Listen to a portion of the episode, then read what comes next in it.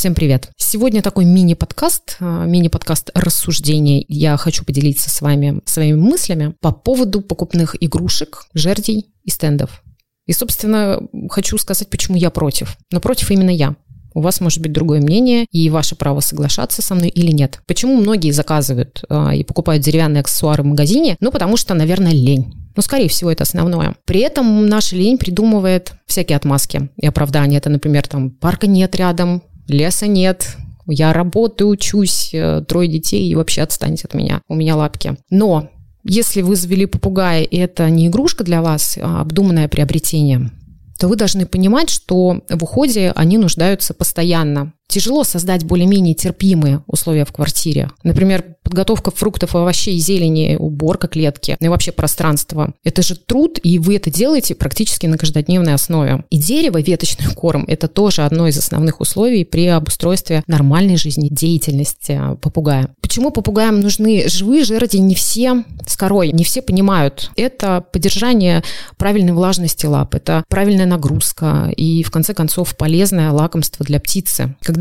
жерди теряют влагу, иссыхаются, либо попугай сгрызает в труху жерди, то, естественно, их нужно менять. А покупные жерди по факту они уже продаются иссохшими. Это мертвое дерево, и никакой пользы оно не несет. По мне, это, в принципе, тот же самый пластик. А кора – это очень важный элемент в рационе попугая. Стенды. Их чаще делают и либо из шлифованного дерева, что тоже совершенно вообще бесполезно. Стенды из веток с корой которые продаются сейчас умельцами, они, конечно же, красивые, аккуратные, но их также нужно менять по мере высыхания и по мере сгрызания попугаем. А это как минимум ну, раз в три месяца. Получается, что вы отдали не одну тысячу рублей и выбросили там через пару месяцев. Нужно все-таки помнить, что дерево, к сожалению, никак нельзя обработать дезинфицирующими средствами, потому что оно все впитывает. Дерево закакивается, как это сказать, поприличнее. И, соответственно, отмыть вы это никак нормальный продезинфицировать не сможете. Все на выброс. Стенд, он не должен быть красивым, он должен быть практичным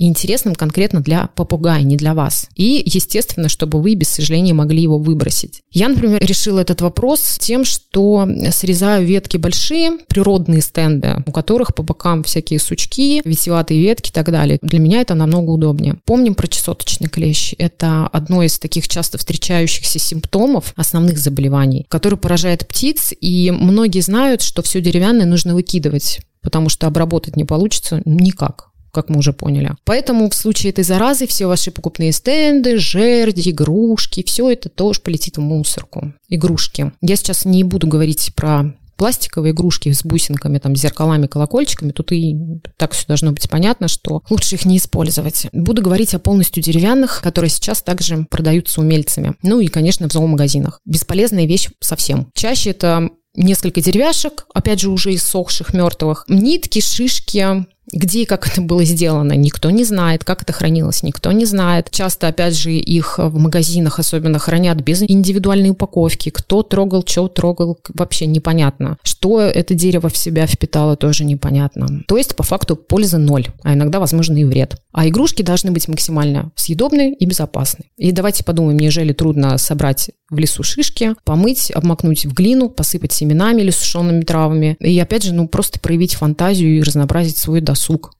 Даже с семьей можно это делать. Также при изготовлении самостоятельно игрушек можно использовать такие материалы, например, как люфа. Можно окрасить свекольным, морковным или ягодным соком натуральным. Скорлупа орехов, сушеные овощи, фрукты, ягоды, грибы, все что угодно съедобное и полезное для попугая. То же самое и с ветками свежие сочные веточки скрутить или нанизать на джутовую нить, чередуя с сушеными там, апельсинами, яблоками, орехами. То есть игрушки должны быть живые и съедобные. Микрофлора человека намного опаснее для попугая, чем срезанная ветка в лесу, даже если на ней топталась там стая голубей. Поэтому свежие ветки из леса намного безопаснее, чем магазинные. Также и обработка деревянных изделий. Многие замачивают эти кормушки, покупные э, жерди, и они потом начинают э, трескаться при повторном рассыхании. Опять же, деньги на ветер. Пойти в лес, порелаксировать в поисках веток, шишек, мха, зелени. Можно с друзьями прогуляться или совместить э, поход с семьей. Ищите в этом плюсы не только для попугая, но и для себя. Это намного дешевле, полезнее. Экономя свое время, вы экономите на здоровье своего питомца. Вот и все. Всем спасибо, пока.